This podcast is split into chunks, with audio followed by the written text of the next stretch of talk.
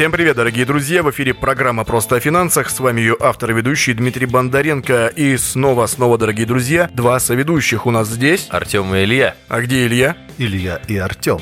Наконец-то. Трое. Креатив, оригинал, вся история, конечно же. Напомню, дамы и господа, в эфире программа «Просто о финансах», где мы с вами обсуждаем новости, темы про финансы, как противостоять мошенникам, как выявлять тех, кто продает нам воздух и желает обогатиться на нас. В общем, почти все. Что? Что? Что ты хочешь нам сегодня? Что нас окружает. На Что секундочку. ты, что ты хочешь сегодня обсудить? Сегодня, дамы и господа, я предлагаю обсудить, обсудить, как уже наши слушатели поняли по наименованию выпуска, по названию выпуска, неочевидные и вероятные вещи, которые принесли своим создателям доход, хороший доход, который, ну, прям баснословный. Ну, то есть идея, которая лежала на поверхности, вот это все, все моменты, вся история, и которые принесли баснословный доход, хотя вроде бы здесь и сейчас, дамы и господа. Илья Игоревич, вы что-нибудь поняли? Не знаю, но разберемся по ходу.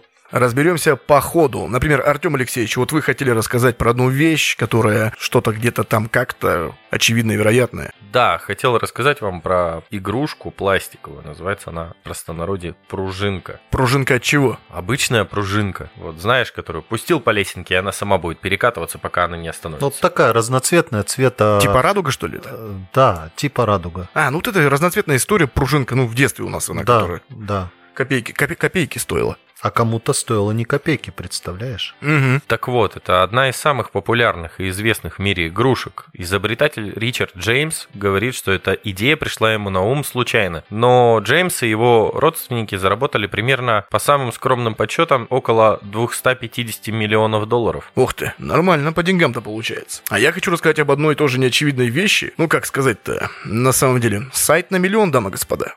Биткоины, что ли? Да нет. В общем, как говорится, в современных реалиях, друзья, важен скорее не сам продукт, да, как правило, а подача его, то есть презентация. Нужно же презентовать всю эту историю. А продукт может быть абы какой. В общем, некоторые умудряются даже воздух продавать и зарабатывать на этом немаленькие деньги, как мы уже все, в принципе, в курсе. В общем, в 2000 далеком пятом году, в 2005 подобным образом разбогател британский студент Алекс Тью. Он пытался накопить средства на высшее образование. И вот то, что, что он сделал, в общем. Сверстал одностраничный сайтик с разрешением страницы 1000 на 1000 пикселей. То есть, как бы, ну, ерунда. Даже не широкоформатная история, просто квадрат. В общем, сверстал абсолютно белый холст, а идея заключалась в том, что каждый пиксель на страничке продавался за 1 доллар. И минимальная покупка составляла 100 пикселей, дамы и господа. Такая наглость не осталась в стороне, и об этом, конечно же, затрубили в СМИ. Итог, все раскупили за полгода. А парень заработал свой первый, первый миллион фактически на пустом месте. Ну, большинство идей э, лежит всегда на поверхности. Могу добавить э,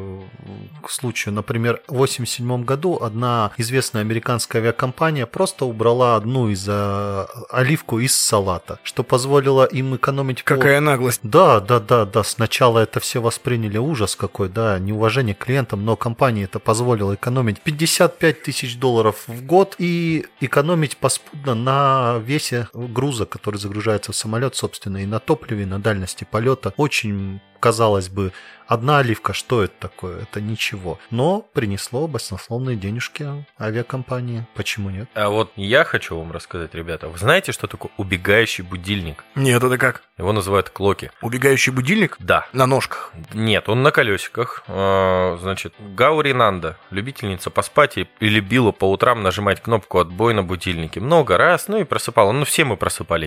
Я не знаю такого человека, который ни разу в жизни не проспал. Я ни разу в жизни не проспал. Ой, да ладно, сейчас Ты просто спи- просыпаешься в 4 утра и ждешь, когда там в 8 на работу. Ну, естественно, или в 3.40. Суровые ребята. Так вот, и когда пришло время ей делать э, контрольный проект в технологическом институте, ей на ум сразу пришла вот идея с убегающим будильником. То есть после нажатия кнопки «Отбой» будильник съезжает на прикроватную тумбочку и катается по полу. То есть заставляет владельца все-таки встать с кровати. Честно, меня бы это даже не остановило. Я бы его вырубил и дальше лег А я спать. бы его выкинул. И дальше бы лег спать. Мгм. И что самое интересное, как только данная девушка по имени Нанда закончила обучение, она нашла свой прототип, заняла у семьи деньги, начала масштабно продавать эти будильники. Вот. э, Данный будильник продается более чем в 45 тысячах магазинов и странах мира, по, всем, по всему шарику нашему. И принес изобретательнице уже около 10 миллионов долларов. По-моему, это издевательство над людьми, которые любят поспать. Я бы, если честно, раздолбал бы этот будильник после первого же такой попытки от меня убежать. Эта сволочь должна мне подчиняться. Почему я должен за ней бегать с утра. Ну, а самая вот, ну, на мой взгляд, такая вот прям замурчательная, мурманчательная вот вещь, которую изобрели, да, это липучка для одежды, да, вот на одежде, которая у нас. Всего лишь-то она Вроде бы липучка, да, что может быть? Ну, все что угодно прилепишь. От, изобретатель, от одежды до игрушки? Да, изобретатель получил за счет того, что изобрел такую липучку, около 100 миллионов долларов в год. И до сих пор получает. Ничего себе. А подсмотрел он эту идею у обычного репейника, если честно. Ну да. А эти самые зубочистки, дамы и господа. Зубочистки. Это я еще молчу про ватные палочки. Это же гениальная мысль. Да ладно, расскажи. Круче может быть только туалетная бумага со вкусом персика. Или клубники. Да, хотя зачем, да, ведь там нет Вы носа. Вы что, ее жрете, что ли? ведь там нет носа. Ну да ладно, смотрите, короче, история такая. Туалетная бумага с запахом можно использовать как ароматизатор в туалете, она же пахнет. Ну да. Таким темпом и в машине. Тогда да, можно в маш... Кстати, ребята... Универсальные продукты, между а, прочим. Илья Игоревич, ты же автолюбитель? Да. У тебя висит вот эта самая елочка вот эта вот? Нет, у меня новая машина, пока ничего не висит. Вот, смотри, Всё когда стоит. машина постареет, нужна будет елочка. Обязательно. Можно повесить рулон туалетной бумаги по совету Артема Алексеевича. И, судя по всему, это будет рабочая схема. Если честно, я таких людей видел, у них на зеркале туалетная бумага на резиночке висела, пару рулонов. Ну, долго ехать, долго. Ну, что вы начинаете? Хорошо. В общем, смотрите, дамы и господа, очевидная и вероятная снова. Студент сделал миллионный бизнес на зубочистках с запахом мяты. Вот так вот. В общем, один... Кстати, по... моя любимая зубочистка. Один паренек, зовут его Кори Капасса, Кори Капассо, был обычным студентом и учился, короче, в универе, в Висконсине, и занимался изучением различных свойств пластиков. Жил-жил, все было хорошо, не тужил, и одной из его работ была ароматизация пластика. Он придумал, как сделать, чтобы, чтобы наши зубочистки, которые уже были придуманы, которые уже принесли миллионы доходы их создателям, пахли мятой а бутылки для воды – зеленым яблоком. В общем, свое исследование студенческое сумел превратить в миллионный бизнес, и когда после ряда экспериментов он сумел получить пластик с устойчивым запахом, он сразу же запатентовал свою технологию и начал поиск венчурного инвестора. Вкратце, через некоторое время студент создал компанию, которая выпускает зубочистки с запахом мяты, детские бутылочки и ложки с запахом малины, капы для боксеров с лимоном и апельсином, чтобы вкусненько было во всю, во всю эту процедуру, и бутылки для воды с зеленым Дмитрий, яблоком. Да. Получается, ну вот звучало, честно, очень смешно. Капы со вкусом клубники. Ну да, и яблоком. Жу- жуешь, да, жуешь, тебе еще по морде дают. Да. С привкусом металла и крови. Совмещаем приятное с полезным. Короче, продукция понравилась потребителям. Буквально за полгода его компания заработала 500 тысяч долларов и зарабатывает по сей день. Как вам такое? Ужас. Мог бы пойти на работу обычным инженером, приносить благо людям. Ерундой какой-то Но здесь-то интереснее. Здесь он делает много палочек, приносит а, кайф людям и платит налоги. Много палочек, это хорошо. Илья Игоревич, как, как вы не поймете, когда человек создает что-то новое и создает рабочие места, это всегда лучше, чем нежели он будет гайки крутить на заводе и за него будут отчислять НДФЛ. Ну, понятно. И на самом деле перейдем немножко к производству. Все вы знаете одну большую, крупную японскую компанию по производству автомобилей, которая смогла... Которая мечтой управляет? Которая, да, управляешь мечтой. Вот, иногда не мечтой, иногда расстройством сплошным. Но суть не в этом. Они смогли изобрести систему ТПС, так называемую, сокращенно, вот, которая позволяла увеличить эффективность производства и снизить э, минимальное количество брака, там, что ли, до 1% или до 5%. Ну, совсем минимально. То есть она позволила обычному человеку, вот они нанимают людей, например, ставят на производство. Есть человек, который вставляет а, магнитолы. Вот он профессионал своего дела. Единственное, что Подожди, он делает... это прям профессия получается? Ну, он спорщик, да, человек-сборщик, но он занимается а, установкой, допустим, магнитол. Он профессионал в своем деле, лучше него никто не установит угу. эти магнитолы. И так вот по всей линии сборки. Есть специальные профессионалы, которые устанавливают магнитолы, кто там крутит гайки, профессионал там собирает шрузы и прочее. Вот, и так построена система. Она позволяет использовать эту систему ТПС не только в производстве автомобилей, но еще и в любом другом э, хозяйстве, где конкретные профессионалы, люди могут э, чисто, ну, чисто заниматься именно своим делом и не отвлекаться. Да, дамы и господа, вы просили, мы ждали, и вы получили Стало душный, теплей. душный подкаст. А на улице, между прочим, холодно, минус, да. а я вам подогреваю. Я уже, знаете, вот как в парилку сходил. Вот, давайте откроем форточку, музыкальная отбивочка и продолжим.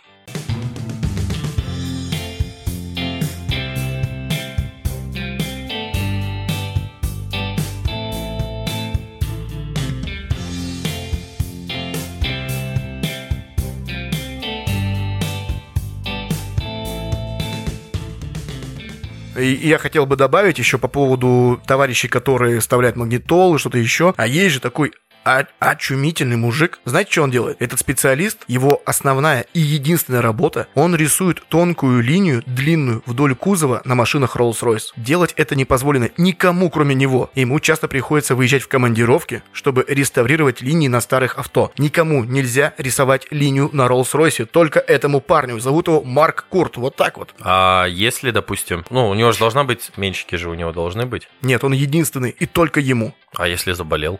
Я не знаю, нужно... Ну вот, все равно, мне кажется, кого-то да он обучает, чтобы в дальнейшем. Ну, судя по его возрасту, ему так уже прям зацать-зацать, он такой мужичок-то в возрасте, и видно фотографии, с каким старанием он это делает. Он прям старается и прям молодец. Не зря он ест свой хлеб. Представляешь, ты бы рисовал линию на кузове машины, что-то карандашом, каким-то приспособлением. Да, это именно не наклейка, это прям рисует. И то есть у него нет правила на ошибку. Он не может ни влево, ни вниз, ни вверх. Так что это про всех нас, про всех нас, дамы и господа, чего добились мы. А вот парень рисует линию и живет припеваючи. Вот к чему нужно стремиться, да? Что у тебя там есть? Я смотрю, ты там уже новость какую-то хорошую нашел, сочную, мощную по поводу А чего я там. круги умею от руки рисовать. Ну, видишь, э, Илья Игоревич, это у нас в России как-то, ну, куда? Но только на «Жигулях». Только на автовазе, если. На «Москвиче» на новом. Вот еще одно изобретение это перевернутая бутылка для кетчупа или там для шампуней, для чего-то такого. Причем создатель, который ну, придумал мужчина вот эту вот всю идею, он даже ее в НАСА запатентовал, чтобы это было действительно удобно. Дизайн бутылки принес ему больше 14 миллионов долларов. Ух ты. Чисто перевернуть бутылку с кетчупом. Да, чтобы все как бы... Чтобы не крышкой вверх, а крышкой вниз. Да, да, то есть постоянно кетчуп у тебя был или любая жидкость. Круто. То, что мы сами делаем обычно бесплатно, переворачиваем, он Но это он- запатентовал. Он это сделал за деньги. Молодец, молодец, на самом деле. Что по патенту? А другой парень и продал компании игрушку водяного пистолета. 73 миллиона долларов, дамы и господа. Лони Джонсон, автор самой популярной игрушки в мире 90-х, водяного пистолета, получил прибыль 73 миллиона долларов от одной из американских компаний, которая выпускает вообще все там и настолки, и игрушки, в принципе, все ее знают. В общем, за 5 лет. И, короче, все, дальше получает, все у него хорошо, просто запатентовал водяной пистолет. Мгм. У меня не было водяного пистолета, не знаю, что сказать. Да ладно, ты не стрелял во дворе из водяного пистолета? Нет, Это как мини-керхер, знаешь. Мини-керхер, да? Примерно. Мини-керхер, да, знаю, знаю. А Кстати, ребят, а вот самое нелепо по моей вот точке зрения, да, это продажа воздуха. Воздуха? Да, видел лично, банка консервная, написан «горный воздух». Ух ты как. То есть банка действительно пустая, в ней воздух. А кто это покупает? Туристы как сувенир. Ну, да. Ладно, хорошо. похожую ситуацию я видел в одном американском фильме, там Кахагин воздух продавал марсианам. Мгм. А у нас, кстати, дамы и господа, что впереди-то? Впереди 6 февраля. Сейчас у нас на дату записи 4. А что 6 февраля? А 6 у нас будет день замороженного йогурта. Это еще одно... Ух ты! То самое изобретение, замороженный йогурт, который вот, по сути, ну, мороженка, но это не мороженка. Надо отметить. Да, это замороженный йогурт. И он был впервые изобретен еще в 1970 году. И уже через 11 лет, э, то есть в 81 был открыт первый магазин, который выпускал замороженный йогурт. Ну и спустя 7 лет компания стали крупнейшим продавцом этого йогурта. Потом в 80-х сделали его якобы востребованным десертом. После потом популярность продукта снизилась. Но в середине 2000-х, благодаря изобретению живых пробиотических порошков, десерт снова вернулся на рынок. У нас в России об этой всей истории узнали в 2011 году. Что такое замороженный йогурт? Это почти как мороженое, но есть маленькие нюансы. Как говорят про- производители и создатели, я тут не буду утверждать, но содержит меньше сахара, является каким-то источником кальция магния, однако, как те же самые создатели утверждают,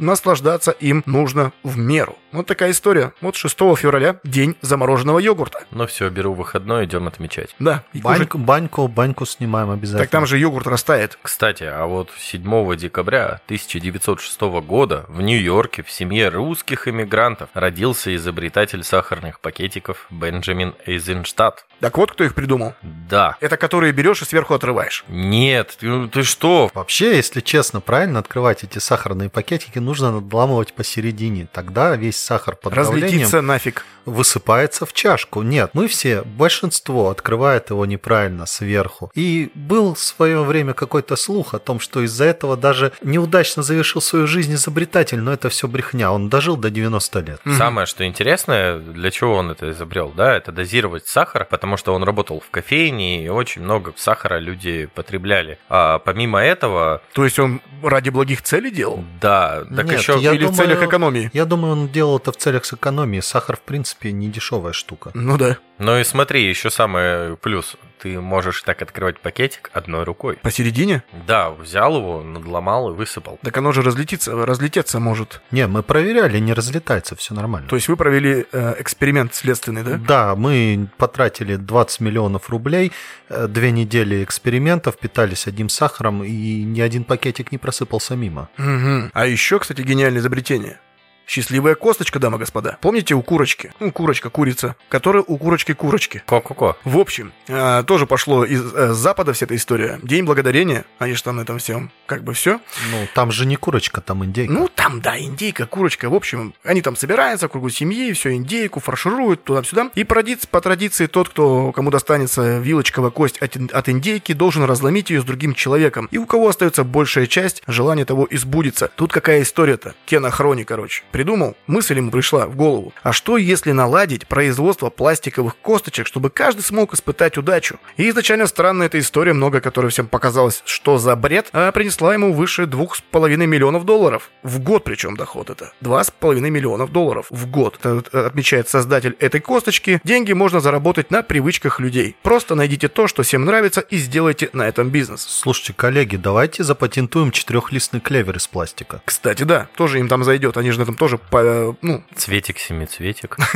да, такая история.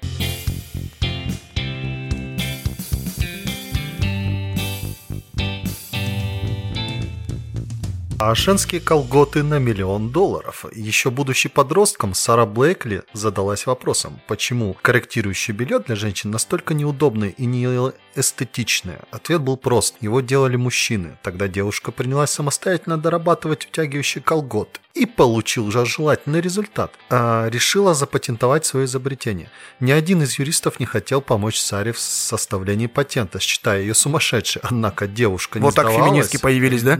Ну, не так, конечно, но и в целом феминистское движение очень сильно отличается от движения... так, ладно. Да. А, Уходим да. от темы. И все же смогла найти 5000 долларов инвестиций в 2000 году, основав бренд Spanx. Уже в 2013 году стоимость компании оценивается в 1 миллиард долларов, а Сара Блэкли попала в топ-100 самых влиятельных женщин по версии Forbes. То Казалось есть, бы. просто на колготках.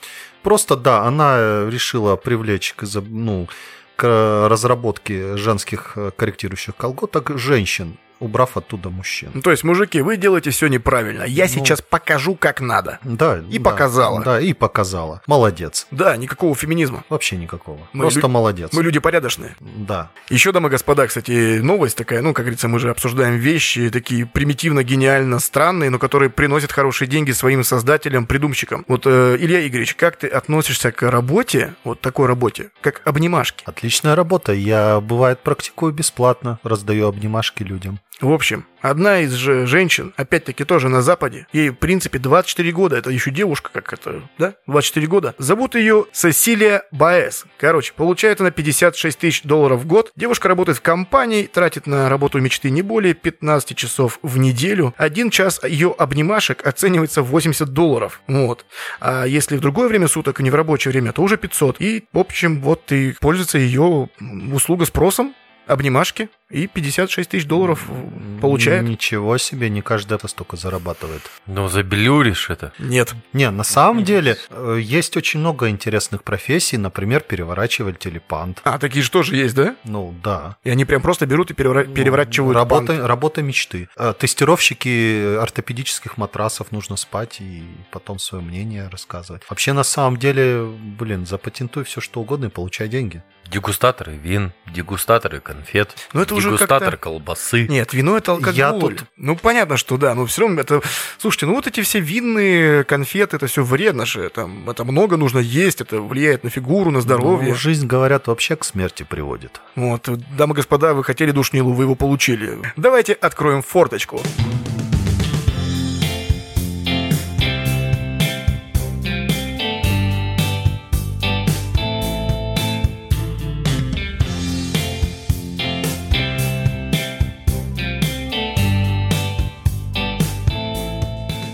Дмитрий, а Да. касательно новостей экономических, что там у нас с курсом яйца на сегодняшний день? Стоит ли вкладываться в C0? Ну что я скажу, а, курс яйца стабилизируется, постепенно идет уже вниз, котировки спадают, в принципе, уже нет тех баснословных цен на, на пике, на хаях, да? И я думаю, что скупать не надо, потому что яйцо это такой скоропортящийся продукт, как-никак. Но покупать в меру нужно, потому что это что? Это белок, И это, это желток, Пасха. это скорлупа, что там еще И есть? скоро, скоро коллеги Пасха. Ну это через А, два месяца. Я слышал, что Синявина открывает новые производственные мощности. Порядка 10 тысяч голов куриных. Это Если хорошо. правильно говорить, голов куриных. Хотя, слушай, сегодня ходил в магазин, там и курица недорого стоит. А вы видели, кстати, в одном сетевом магазине продают халяльную курицу из Беларуси? Это как? Вот так, халяльная курица. А что а в ней? Что? Ну, халяльная курица подразумевает, э, что курочка росла на чистом продукте, то есть кормилась э, растительными кормами, не пичкалась всякими антибиотиками, то есть чистая, халяльная, чистая. Мгм. Как по цене она? Очень дорого, очень дорого, действительно. И не факт, что там халяльная курица, а обычная Да, несушка. обычная курица, да. Просто бройлер, да, просто вот этот? Бройлер. Кстати, друзья, может я вам про задушню тоже, про мошенников, по традиции, каждый выпуск ведь. Ну что там, рассказывайте, Ну, Артем Алексеевич. Дайте отбивочку, и я вам расскажу. Давайте отбивочку, и вы нам расскажете.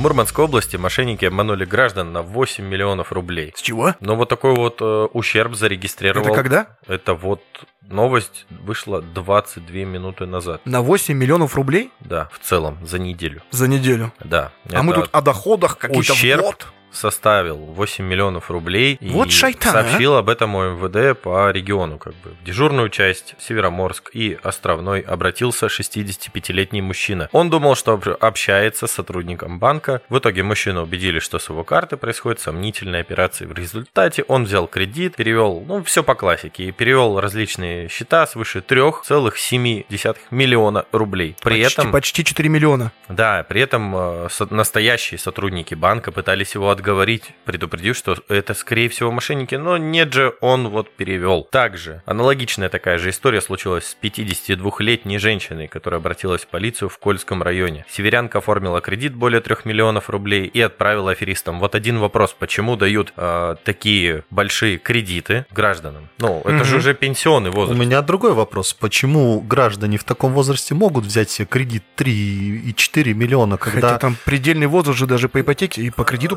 Да, когда я в свои чуть больше 30 лет не могу полтора миллиона взять. Ну, потому что у тебя, видимо, кредитная история, что-то там не то. Друзья, так вот, а в Кировске, в нашем замечательном Кировске, мошенники обманули 74-летнюю пенсионерку. Женщина захотела заработать на инвестициях, оформила кредит на сумму более полутора миллионов рублей. Перевела это все на счет биржи. Ну, про эту схему мы с Дмитрием как раз обсуждали. Так вот, интересный вопрос хотел бы задать банкам, да, вот 74 года пенсионерки. Она оформляет кредит в полтора миллиона. Ну, это кошмарики. И у меня следующая новость э, про финансы, про ЦБ. А, на- уже на секундочку, дамы и господа. Помним, когда у нас в декабре ставочка стала 16%? Помним? Помним. Да. А Как когда, это, сейчас.